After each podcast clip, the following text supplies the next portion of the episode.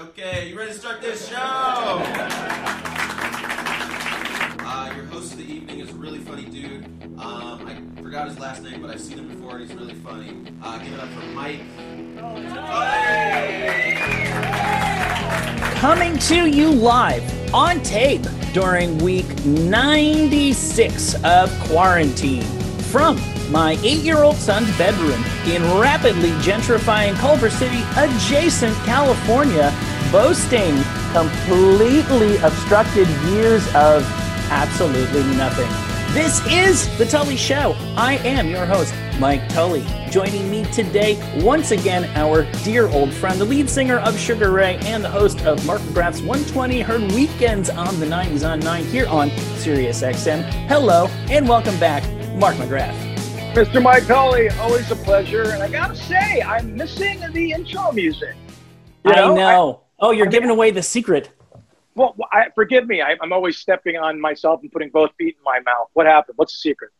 So I'm not usually when we do it in studio. God, I miss that studio. Wasn't that a nice studio? It's such a beautiful studio. What would you guys get? Six, seven months out of it and then gone.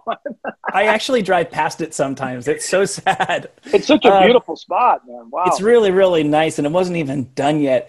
And so yeah, usually I play the intro, which is the instrumental version of one of my own songs because I, I own the rights to it. That's the reason why I use that. I can't get sued but for that.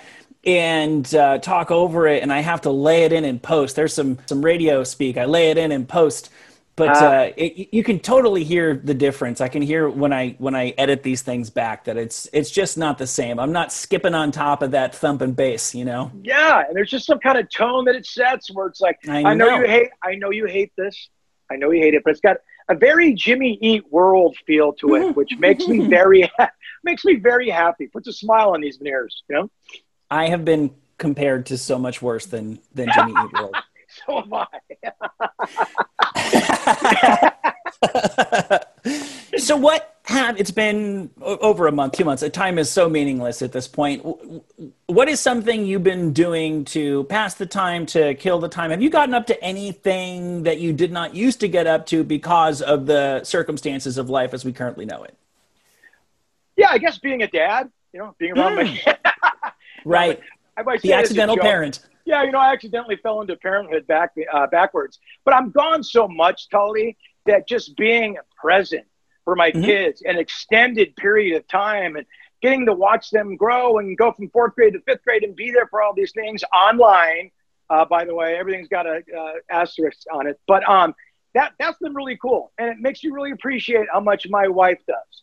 You know, uh, I think the unsung heroes of this world, besides essential workers and all that stuff, let me be completely political correct, are the moms, man. Moms, moms keep this world turning around. They keep your house 72 and sunny. So I've uh, learned to really appreciate that, and I've gotten I've, I've gotten to get better at acoustic guitar, something I've always wanted to do.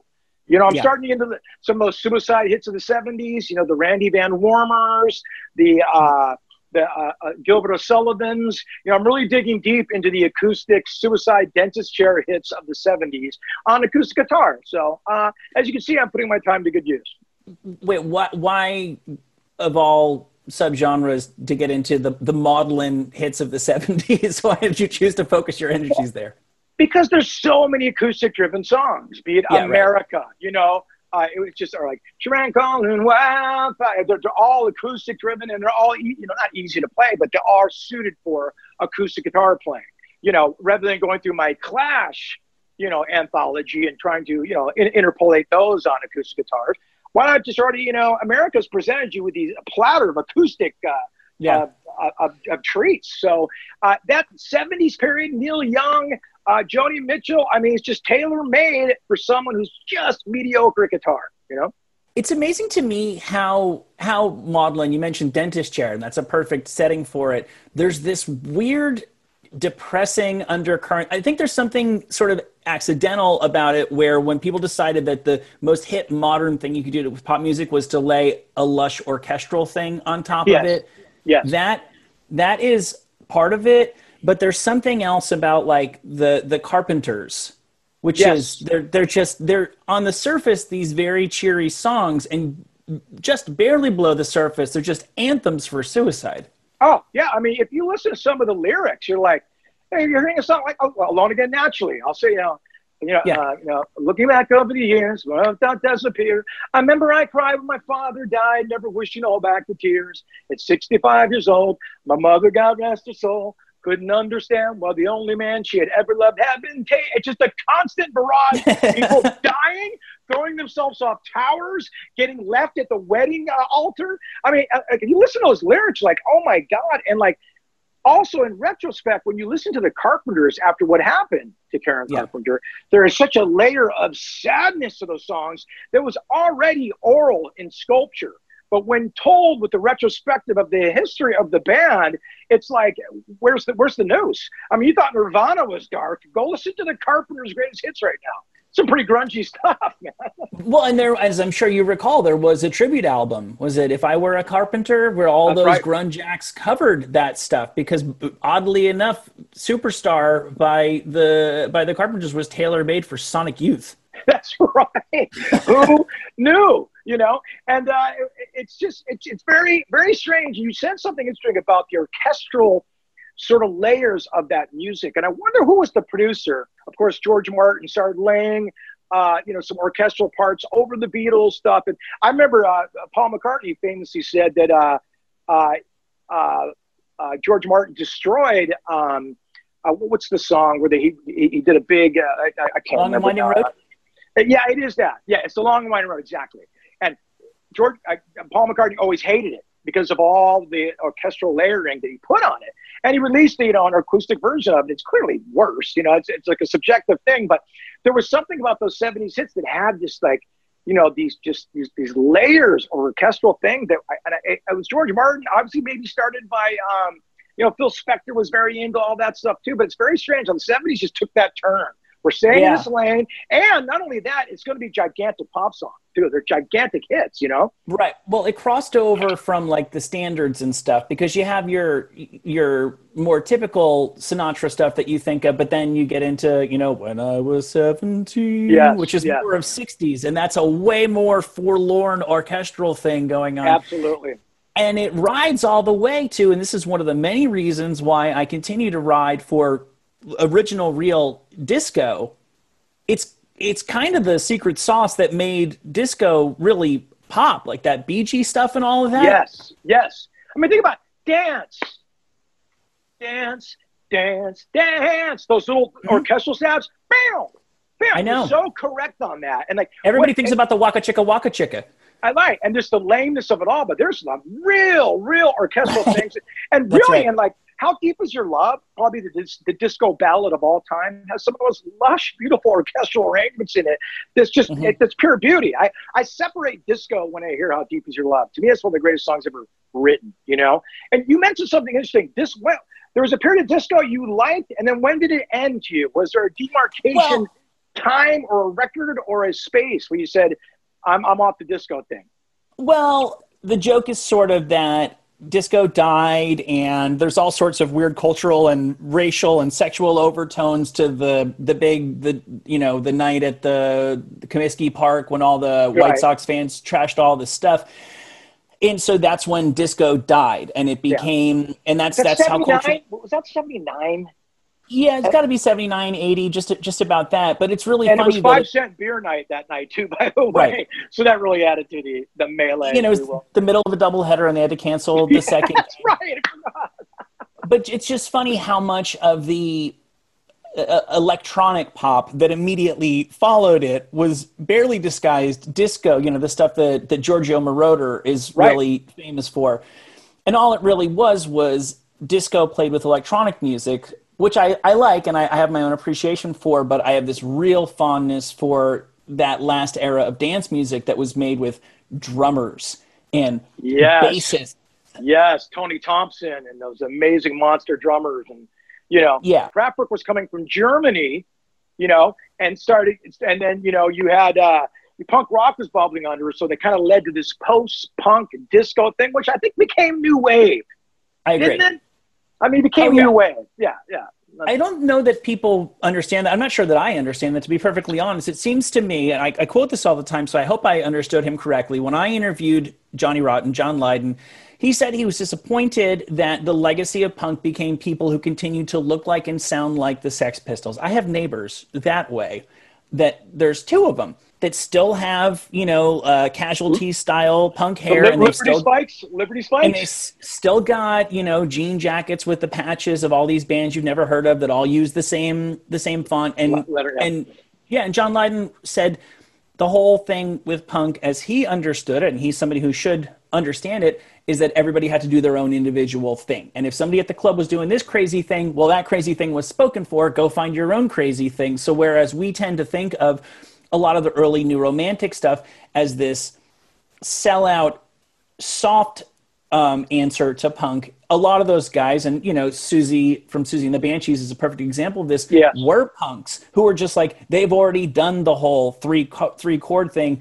The only way to be punk is to do something different, and it weirdly was punk to do these very melodic keyboard electronic pop songs. Yeah, no, yeah, They you're were right. the direct they they were the direct heirs to punk more than the bands who sounded like the Sex Pistols that were around in 82 83. that's a really good that's a really good take there and, and you know johnny johnny rotten walked it like he, he talked it because public image was not widely loved at when they came out because they were so different from the sex pistols That's yeah, right. yeah, never mind the bollocks came out in what 77 and 79 uh, public image was released and you know that had a little bit of pistols overtone but then he started getting to uh, you know uh, metal box and all this stuff that was just so dissonant and hard to listen to and challenging and that's what he was all about, you know. Um, so he definitely walked it like he talked it. But it's interesting today because it's a cool look. Those Liberty spikes, man. You got. I mean, you know. Here's the thing now, though. It's safe to do. I'm old enough to remember when it was. You look like your neighbors right now. You were getting your ass kicked walking out that door. You literally were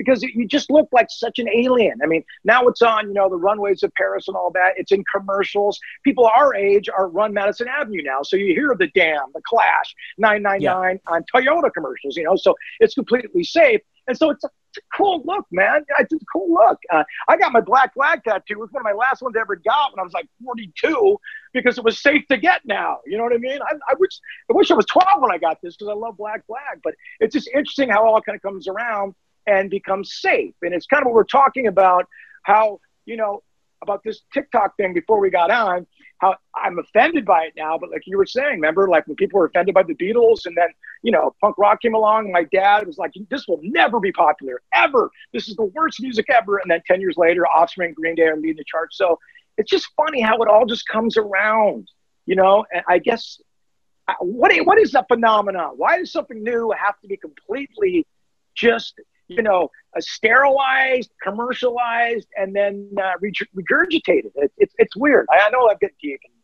and land, but Yeah, you basically drawn up the blueprint for uh, New Country. Yeah. Take everything that was once challenging and provocative and Right. unsafe and and put it in a blender and then put it in a casserole dish and then bake it at 350 for 3 or 4 days and put a cowboy hat on it. and then market it, and you're you know Mhm. you're golden. It's just crazy. It's it's it's crazy, man. Hey, when did you interview? I, I remember you at Stink. Was I named my son Lydon, as you know, after Johnny Rotten. What what year did you interview him? Oh man, that was I was really nervous and he called me out on it. He knew I was nervous. Yeah, I don't Uh, blame you.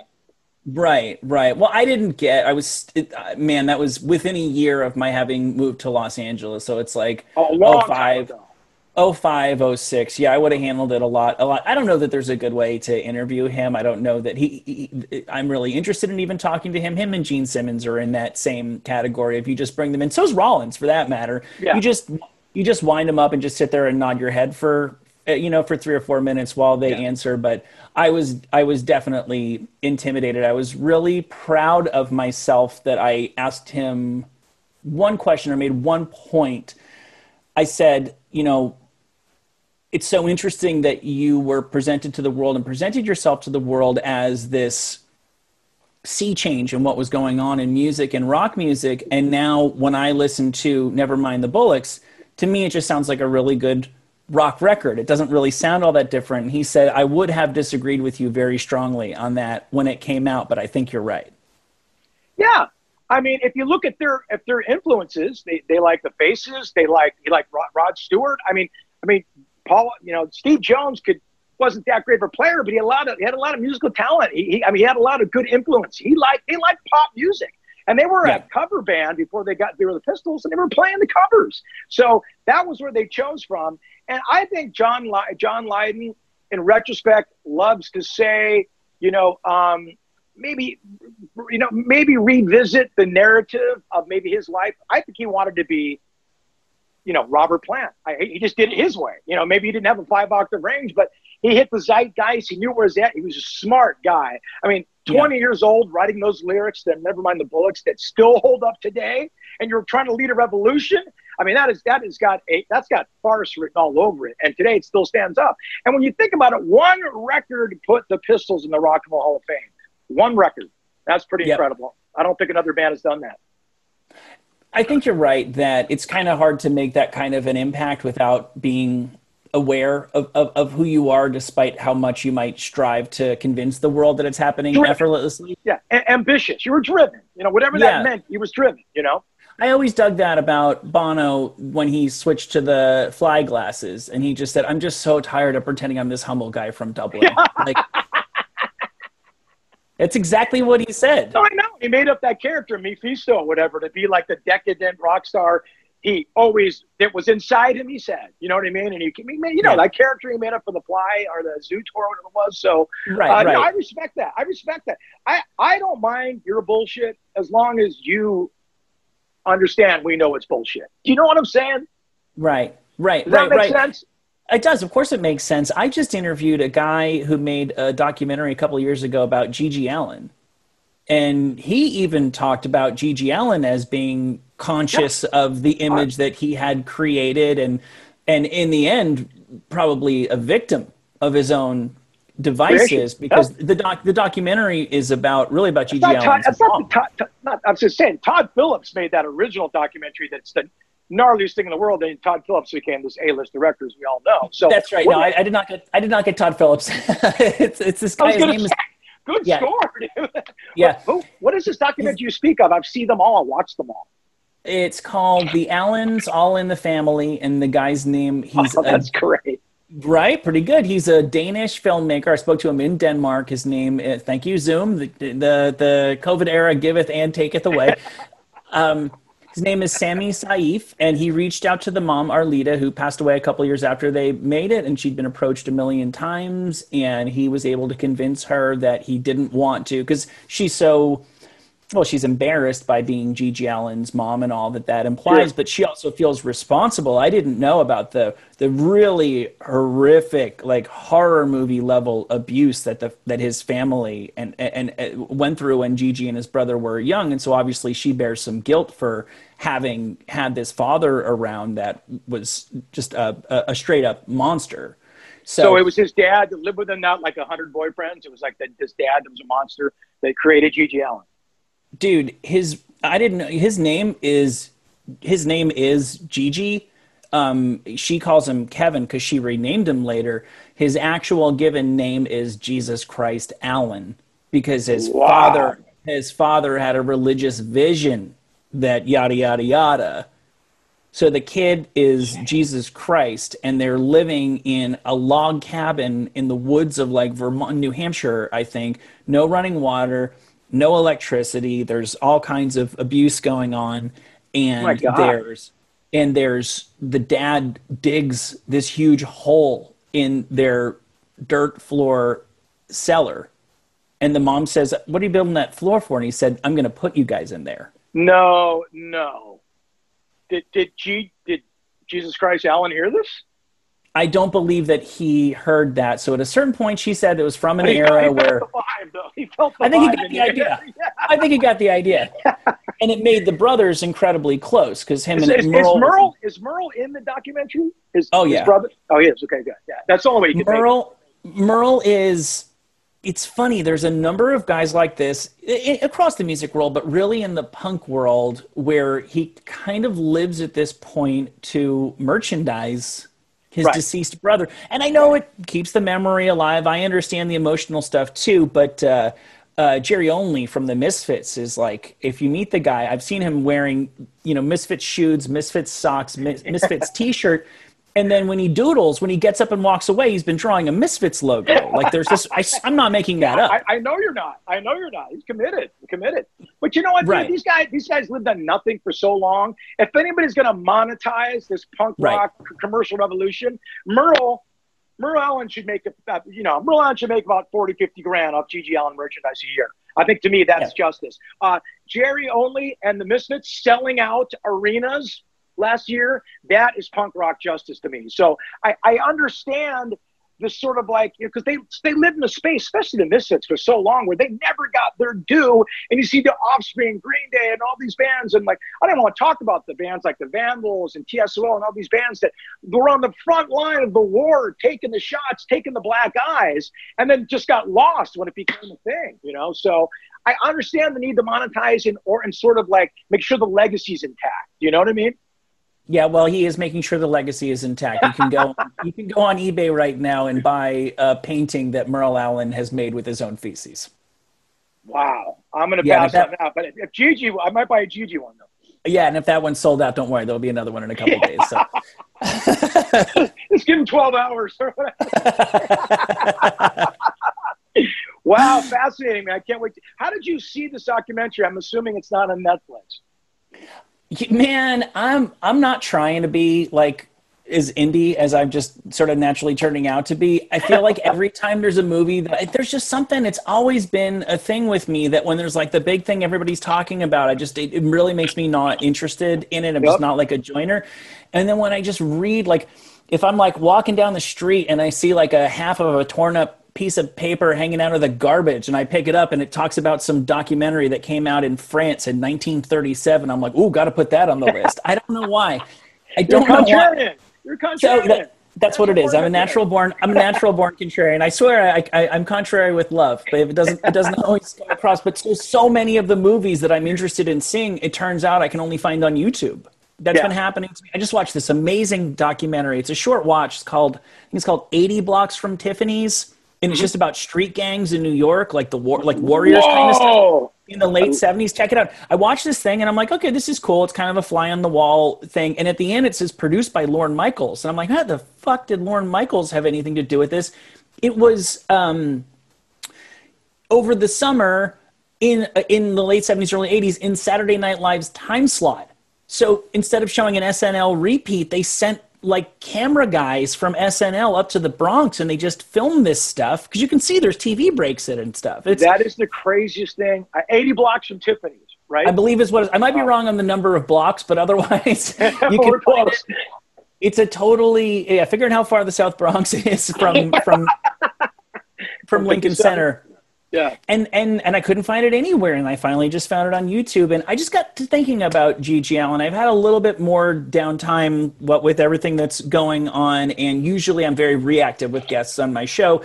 You know, the the talent relations department is cool enough to find people who want to combine. You say yes or no.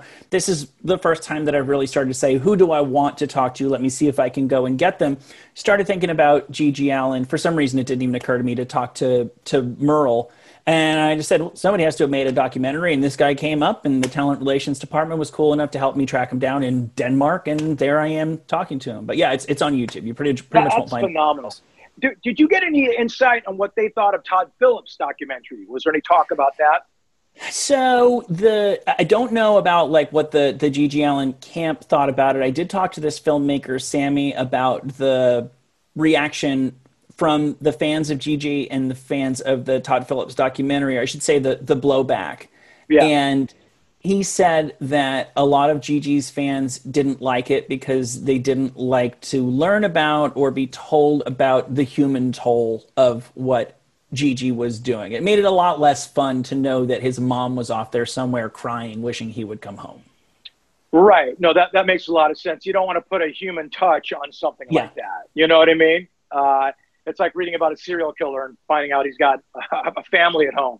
You, you, you, right. you know what I mean? It's like, uh, so I, I, understand that. Um, interesting, interesting. So, as always, I put together a topic, a musical topic for us to discuss. This is a pretty fun, a pretty easy one. I don't know why I didn't think of this a while ago. I'm going to play you a song that you most definitely know. No, and I'll never know it. Whenever you say that, I never know it. I think this song went to number one in like 1986, so I, I have a good feeling.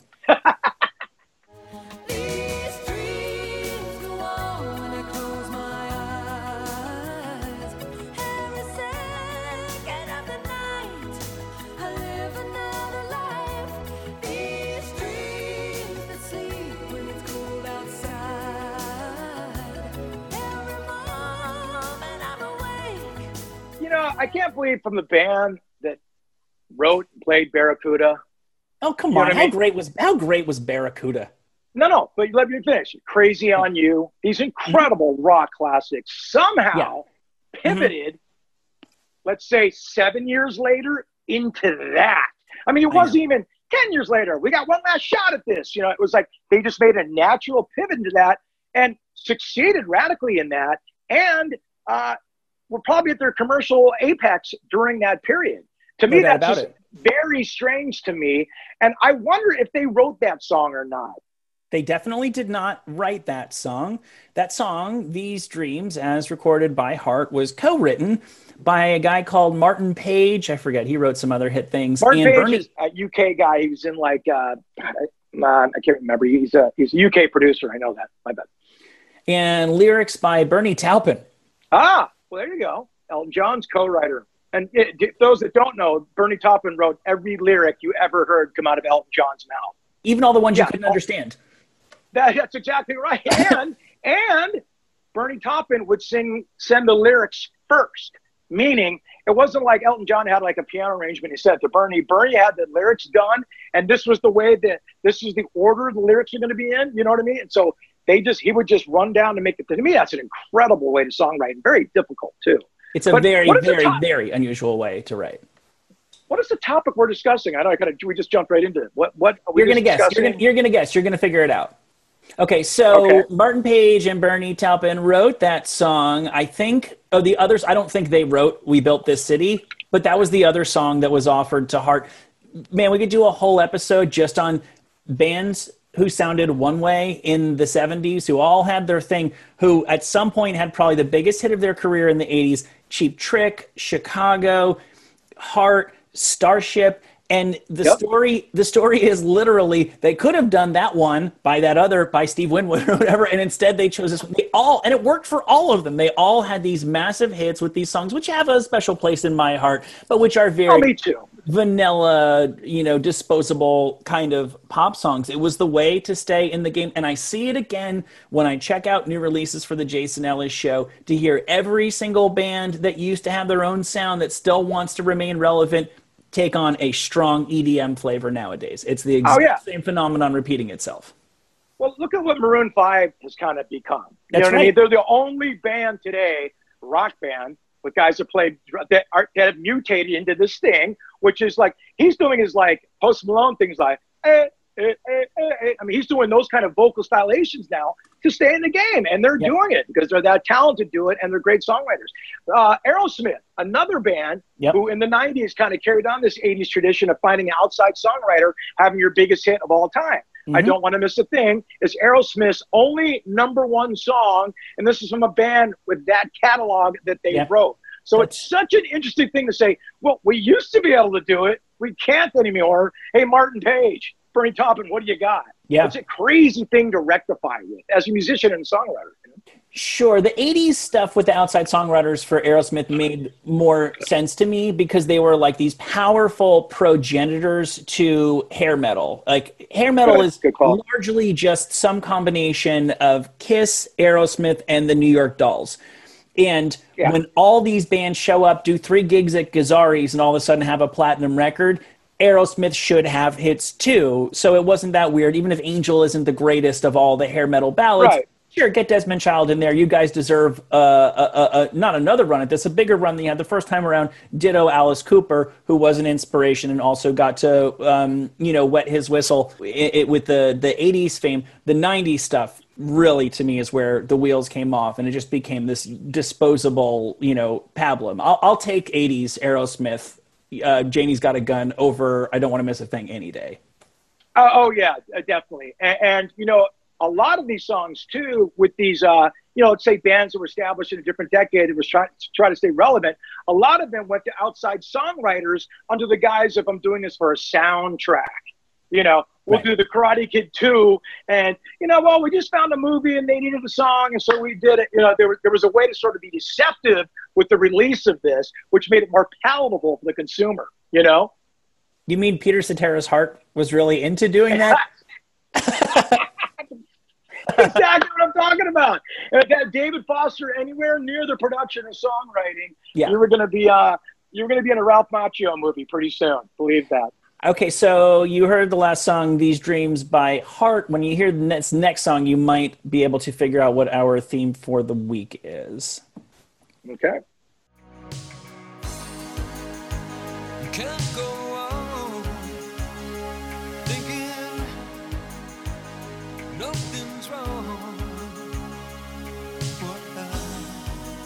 Who's gonna drive you home tonight? Does that song just get better as time goes on? God, that is such a beautiful song. Of course, Benjamin Orr's singing that. That's Uh-huh. the Cars called Yes. Drive. Mhm. Now, what I'm getting at now is I'm thinking you got. We might be doing bands that have two singers that sing hit songs. Are we doing that? That is what we are doing. We are doing bands who are identified with a front person lead singer who had the odd one off or several off song uh, sung by a bandmate. So Right. I did not realize that These Dreams by Heart was not sung by Ann Wilson. I didn't have MTV back then. And I don't know what my parents were trying to prove. So I would have known if I if I I know. Talk about abuse. What do you live at GG Allin's house? Come on. I never did go down to the basement. Something about it. right. So I don't know the reason why Ann didn't just sing that, but they they Heart was given a choice between we built this city and these dreams, and I think wisely chose these dreams. And here's another story that you hear all the time. Nancy had a bit of a cold. And so her voice was a bit off. I, I, I know that story about. I talked to Jon Brion about the um, Fiona Apple version of Across the Universe, which I will go to my grave believing is superior to the Beatles original.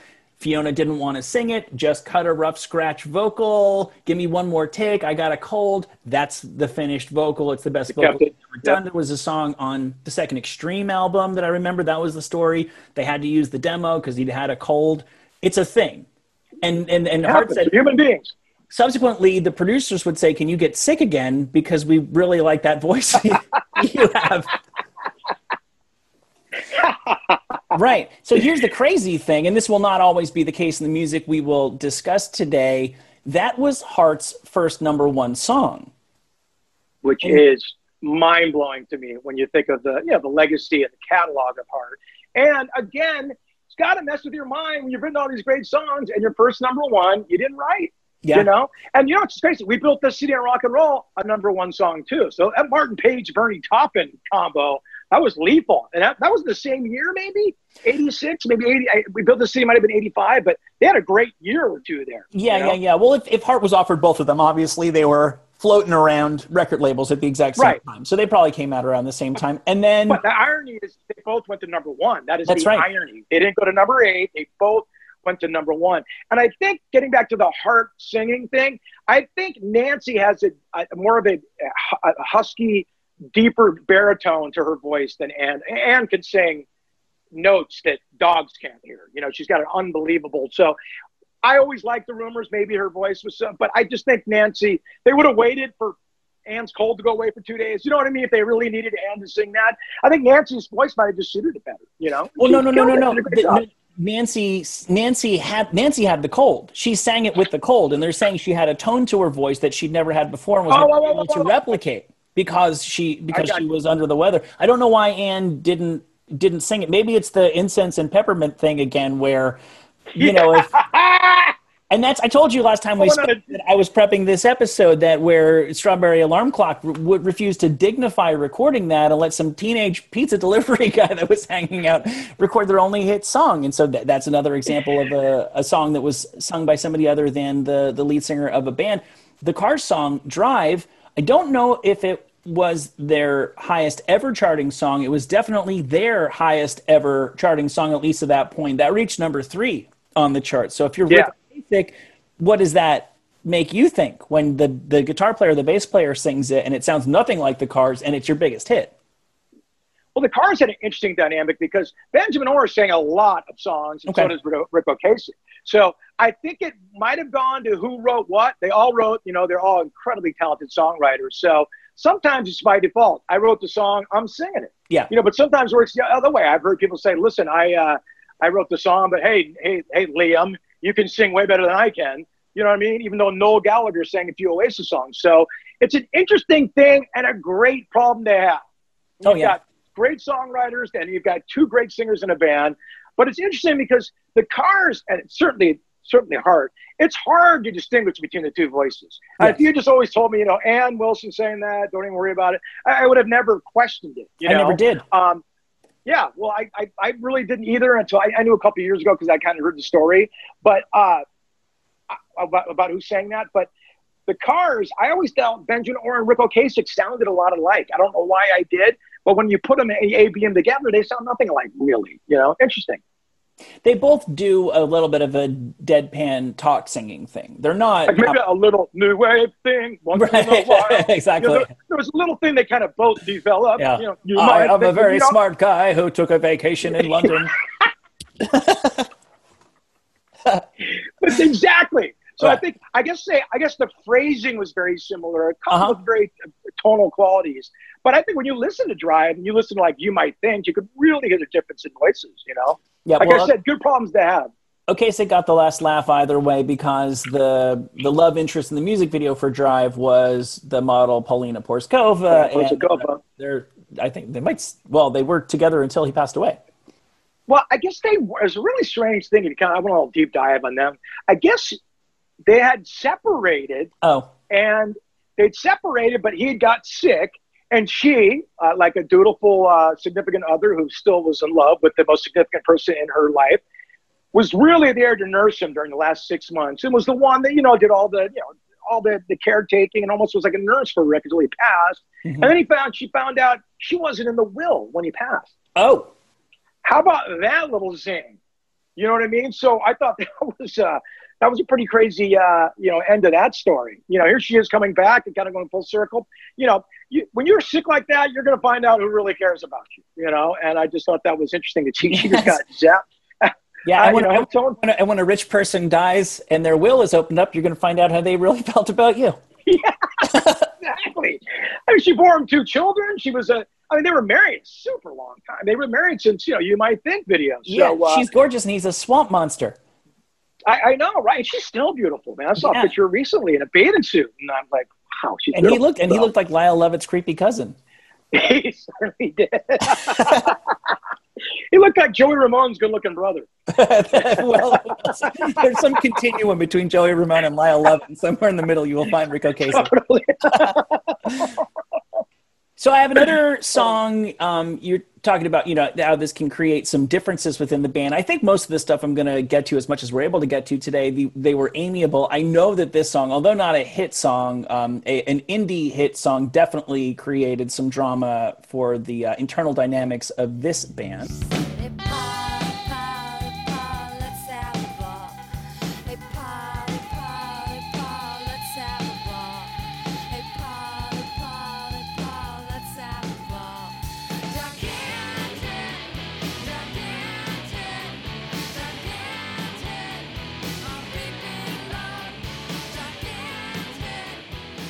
Ah, such a great band. Of course, the Pixies. Yep. I think I've come to the Mighty conclusion Fi- that, that Doolittle might be my favorite album that, that is and ever will be.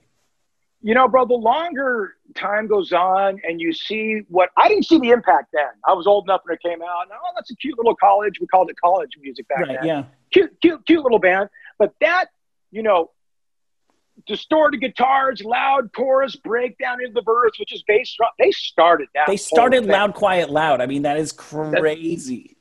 They started that. Now, if that, I mean, which led to all the, the Nirvanas of the world, God knows what else. And then, uh, you know, I- I, I think they're. I, I'm glad to see they got back together and got Yeah. to cash in on the, the, the legacy that they they they, they deserve. Agreed. Um, Kim Deal singing, of Mhm. course. But did Kim Deal write that? I think she did. She typically got one song on every album, and they were typically by far the worst song on every album. And they typically still played them live because I think that was sort of the the the, The deal, the deal, no spoken or unspoken deal. I think she wrote "Gigantic," even though it sounds like it could be more of a Frank Black song than her other more dirgy stuff that tend to make it on the Good album. point. But I think Frank Black felt like he was somebody who lacked charisma and looks and conventional talent and made himself into this thing. He had all these weird different singing voices, such an inspired songwriter character. And Kim Deal pretty much just woke up in the morning with a needle hanging out of her arm, strolled into a room, and was instantly captivating. And obviously that helped make the band successful, but supposedly the the the, the point of no return was they're backstage at some festival and Iggy Pop is there and they go, Hey Iggy, do you have met the Pixies? And Iggy's like, Oh man, gigantic. I love that song. And that was when Frank Black realized that having despite having written Doolittle, which the, the, the Kim Deal song on Doolittle is just far and away the worst song. It's completely disposable, does not need to be there. She had just stumbled on and, and, and in fairness, she did it again, um, uh, Cannonball. The great, yeah. I mean, also, uh, summer is ready when you are. I'll go I'll You go Divine, song? I'll go Divine Hammer. Oh, the Vine Hammers are beautiful. The record's great. Yeah. So I, I think you know the Frank Black genius is totally intact and safe, but I think Kim Deal was more of an MVP, uh, as history will show us, uh, than than than uh, than was originally thought of. Because the Breeders are a great. great the Breeders is the only thing you ever did in music. You had an incredible music uh, legacy and history. You know, it's kind of uh, it's kind of like a uh, what. Um, it's kind of a Dave Grohl light thing. You know, she moved on from one of the biggest bands in the world to create a really great band. It's hard to do that, man. Not many bands have been successful creating another identity after it's such an identifiable band. Right. Well, it definitely helped for both her and Grohl that it wasn't their vision.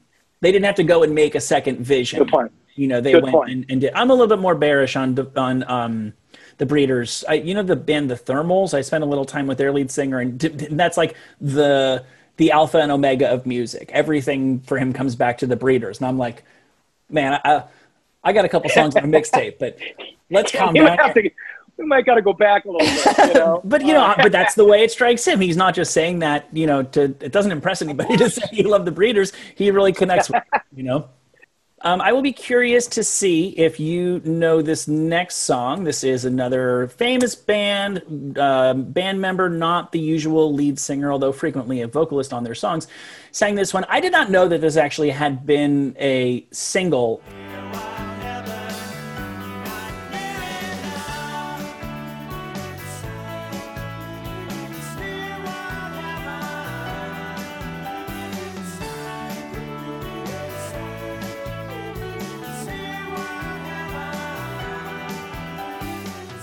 well, it's certainly REM, Yes, right? And it's certainly Mike Mills singing lead. certainly. And uh, you know, the uh, by the way, I did not know that right away. I had to get into like all, all of it. Um, you know, I'm like, boy, this sounds like everything at once. You know, it, it feels like because in retrospect, everybody tried to be REM in the '90s. You know what I mean? So I had the jangly, jangly guitars, beautiful harmonies. I mean, I was even hearing the ha- I was hearing the uh, Stone Roses in there for a little bit. You know what I mean? I heard a little bit of Blur in there, and then I heard Mike Mills. Then I heard Shiny Happy People. It came to me, went boom. Right. That's REM. Yeah, Near Wild Heaven off of Out of Time. That's the Losing My Religion, uh, Shiny. Happy People. Yeah, that's the the biggie. I don't think that was Everybody Hurts, but that was that, that's like probably the biggest REM. And, I think it was Everybody Hurts. I think it was. you might be right. That's the song I don't know. that, that made me realize that I liked REM and did not like Michael Stipe. Now, now, why is that? Did you think that like is Mike Mill, Mike Mills the uncredited uh, harmony melody guy in that band? Do you think because his lilting harmonies, he is the Michael Anthony and Van Halen to uh, REM. He's the Yeah. and you know what I'm saying he's the Michael Anthony of REM. If, if REM did not have Mike Mills singing those powerful harmonies, you can hear it in Shiny Happy, you hear it in that, you hear it in Driver Eight, so Yeah. many songs that lifted those REM songs from funeral dirges into Mhm. pop classics. Not you know? another man on earth could have handled the dip, dip, dip, dip, dip, dip like like Mike Mills did. You know, I think even more than Mike Mills, it's Peter Buck because I got that was one of the Columbia Yeah. House specials. I spent a penny and I got my twelve cassettes, and that's when I finally was like, okay, let me see what REM is is all about. Contrarian that I am, I was more concerned with Yeah. getting uh, glam band demo tapes mailed to me from Japan. And listened to it once didn't didn't do much for me you know what i noticed is i went back a couple years later and listened to it and like every song that started i was like oh yeah this one why don't i listen to this album i like this and then stipe came in and i was like oh yeah that's why so yeah, yeah, exactly. I think I really like Peter Buck. I really Yeah. like Peter Buck because the the they are the American Smiths, and I know it incensed them when they toured English for the, Eng- England for the first time. The Smiths comparisons, and what do you think of the Smiths? And are you influenced by the Smiths when they've been doing it for a couple years before the Smiths? But Sure. Michael Stipe is the American Morrissey, no two ways about it, and Peter Buck is the American Johnny Marr, and I really like the American Johnny Marr why do I like Morrissey and not like Michael Stipe? Maybe it's just Anglophilia or something, but I did not I did not care for the the, the Stipeisms. I I think some of what Michael Stipe does and uh, is is um, uh, do you remember the thing uh, MTV when he had a hundred T-shirts and he took them all off and he said like he said like no guns, Yeah, yeah, yeah. uh, you know, no meat, and it, it's just I, I'm all about having beliefs and you know be, be creative, but you know when, when they are you know when when they are absolutely you know shoved down your throats and it's just nonstop and it's relentless and there's never a moment of levity and brevity that's when i just question it a little bit you know it's just a relentless like um if we don't feed the people we're all going to die and i think that them you know stuff like you see that game last night you, know, you just not all I, I and i don't I, I can't speak for Michael Stipe. It's just my own personal feeling, you know. Yeah. I think he's a great songwriter, and Yeah. the, the, RE, the REM catalog is undeniable. I mean, it's they're Sure. also that they're also that that that whale out there in the rock festival sphere. That if somebody gets REM to play their festival, your festival just became the biggest festival in the world. So uh, it, they're they're they're they're impeccable songwriters. Uh, their tastes precede them. You know. You know, you, you can almost tell Peter Buck's influences by the, the Rickenbacker, the 12 Oh, yeah. string, you know, it, it, it, and, and then they became great songwriters. You throw Mike Mills into that band, they're arguably better than the Smiths, though I think the Smiths wrote better songs. That's just my uh, what, what's your what's your take on that? Well, Morrissey is just this. Um, my wife suggested one time that Morrissey is on the spectrum, and it is a pretty amazing skeleton key for understanding um, Morrissey. For somebody who has no musical ability, I don't even think he can play a guitar or piano. Has a, a, a savant's touch for melody that Yes. Neither Robert nor Smith nor Michael Stipe possessed, and Andy Rourke is the bass player of the Smiths They were, and, He is- and Mike Joyce, the drummer. fucking incredible. He is one of the most amazing bass players for playing combination of chops and playing within a song. He's like McCart- Yes. McCartney-esque in that regard. You're right because he had to fill in a lot of blanks because Yes. a lot of what, Johnny Marr is doing is picking, ding, ding, Yes. ding, ding, ding, ding. You know what I mean? And so you've got to be very tasteful, otherwise you're going to fight the riffs that Johnny Marr because John Marr didn't really play straight chords. He was he was picking through the chords. All And if you don't have a nice, exactly, if you don't have a nice bass accompaniment to that, you're going to ruin it. So he knew how to be, he knew how to be Andy Rourke. That's You know, right. I'm going to stay out of the way and play Yeah. my position. And Peter Buck was layering stuff, was trying to sound like, you know, the Byrds and stuff like that. The Smiths, again, as we were talking about at the beginning of this show, being a post punk band, trying to define themselves as doing something that was new and different and shocking, had this weird ethos about the first couple of Smiths albums, particularly the first one. As big as the guitar parts are, and as like Phil Spector esque uh, uh, of the ground that they cover, it's very often Johnny Marr playing one guitar part, which left a lot of space. Later on, you know, the Queen is dead. He's layering just like everybody else was. But in the beginning, Andy Rourke had to do a lot of heavy lifting because it's a four piece band where the guitar player's picking little notes, and that's all you're getting from the guitar. Exactly. And then hitting like an effect pedal and it go, now, now. Yeah. like, like, I got to fill this in? Shit, Yeah. what am I going to do? Exactly. Uh, yeah, I saw I saw Morrissey at the Hollywood Bowl, uh, not not last summer, uh, obviously 2019, and he played two hits He played he had two sold out night at Hollywood Bowls, and I, I'm talking a Smiths fan, and I know the Morrissey solo catalog. He played two hits, and so you're talking about a contrarian. It was a big fuck you. I'm playing what I want. You know, when he could have, and I'm not saying you've got to pander to the audience like I do. You don't have to do what I do. You don't have to play fly three times a night. It's okay. But just knowing you have these songs in your back pocket that could lit up the sky at the Hollywood Oh. Bowl, maybe just a couple more. I You know, know. and he played the songs that were on the spectrum of like hits or not. They we know they were kind of, eh, you know.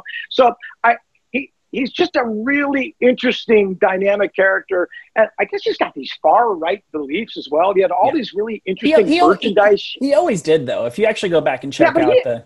But he used to be the neatest murderer, like we're all love, and now he's got like these far rights, keep England's blood like pure. I'm like, what is what? Why am I watching? You know, S- Skrewdriver or is this Morrissey? You know, this was confusing. You know? But that was always in there. What's the song Bengali in Platforms from Kill Uncle? Life is Hard Enough When You Belong Here. There's always Yeah. been. He's got a song called National Front Disco. The National Front Yeah. is the far right political movement in France. Uh, there's there's there's been a England for The the, hints were there.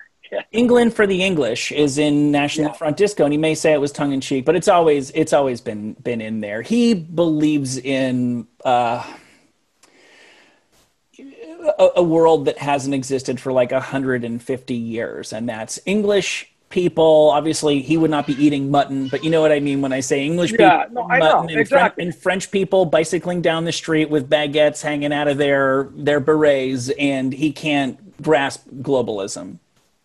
Which is so strange because that's like a hooligan football mentality. The very people that used to like, beat the living shit out of him on the way to a New York Dolls concert or David right. Bowie concert. Do you know what I mean? That's Oh, I know. You almost become. You almost be a look. We're all becoming our dads, aren't we? So I mean, it's just you almost become what you. uh I don't want to say dislike or hate, but you, you know, you know what I mean. It's it's, it's I strange. do know what you mean. He's taken a very unique Morrissey route to arrive. So he's he's ended up with some very strange bedfellows because he didn't get to the extreme or despicable beliefs by the same route that they did or even the same like philosophical underpinnings that they did. He's just that's that's who he is and he's made it his his life to be exactly who he wants to be and not please people and in a way I respect him for saying what he really thinks. He can't be the only celebrity who who thinks that sort of stuff, but uh, Especially in today's culture, like to, to literally just have an opinion and a strong opinion at that is, uh, yeah.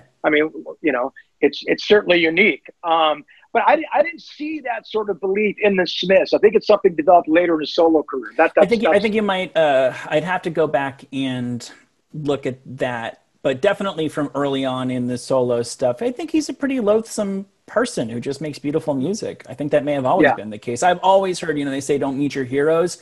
I've really heard do if you love Morrissey, do not meet Morrissey. I've heard that for a yeah. Well, it happens a lot, you know. Yeah.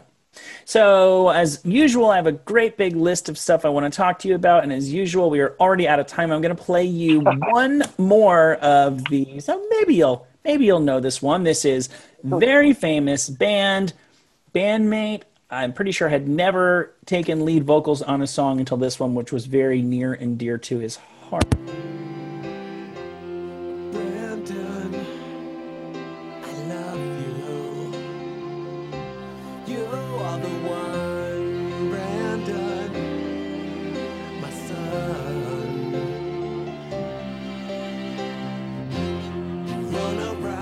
I, I, dude. I, there's not, there's not even a hint. There's Wait. not even a clue in there. But I feel like Is you, there a, is there like- chorus coming?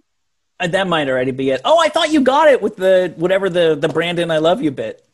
No, I didn't get it. Okay, well, the Motley Crue album Generation Swine featured a new lead singer on all of the Oh, songs. it's Tommy Lee. Corabi, except for that one dedicated to his son. Nothing will make somebody write a horrible ballad like having kids. a child.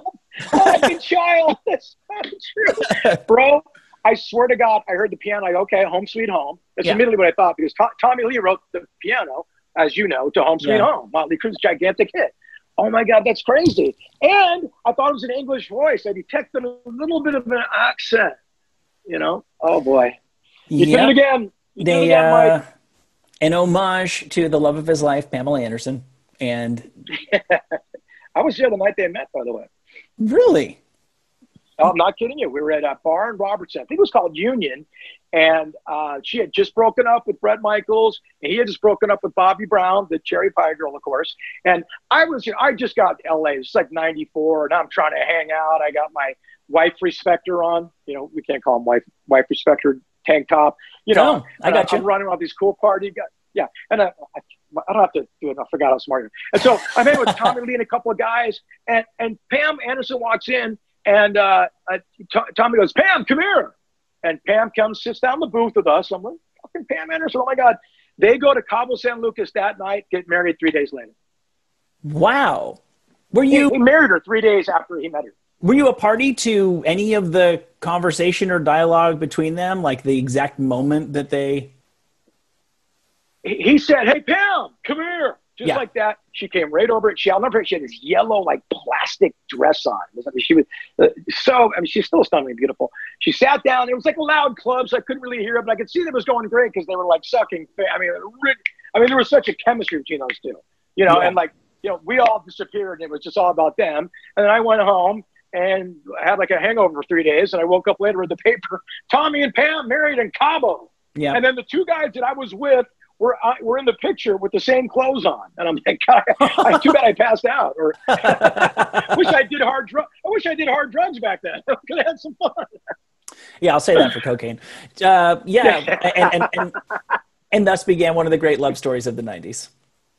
of all time and led to that beautiful song brandon you know as we and then brandon uh, eventually wound up kicking his father's ass in a, uh, a tmz video did you see that I, I did, yeah. We we have followed sad the man It's Sad. very was just, just as a dad man because my son is 10 so he's about three years away from kicking my ass so i, I, you know, I, I, I can relate you know i really can yeah. It's it's time to start giving that guy more ice cream and making him an ally. yeah you got it tiktok all night long bro All right. Well, it has been fun as always. It has been too short as always. Let's do this again soon. You are Mark McGrath, and you are the host of Mark McGrath's 120 Weekends on the 90s on 9 right here on Sirius XM. Thank you, buddy. always a blast totally thank you so much man let's do it once a week man i'd love to do it the people want it The people want it. Let's make it people, I happen. mean me. Thanks, pal. Have a good one.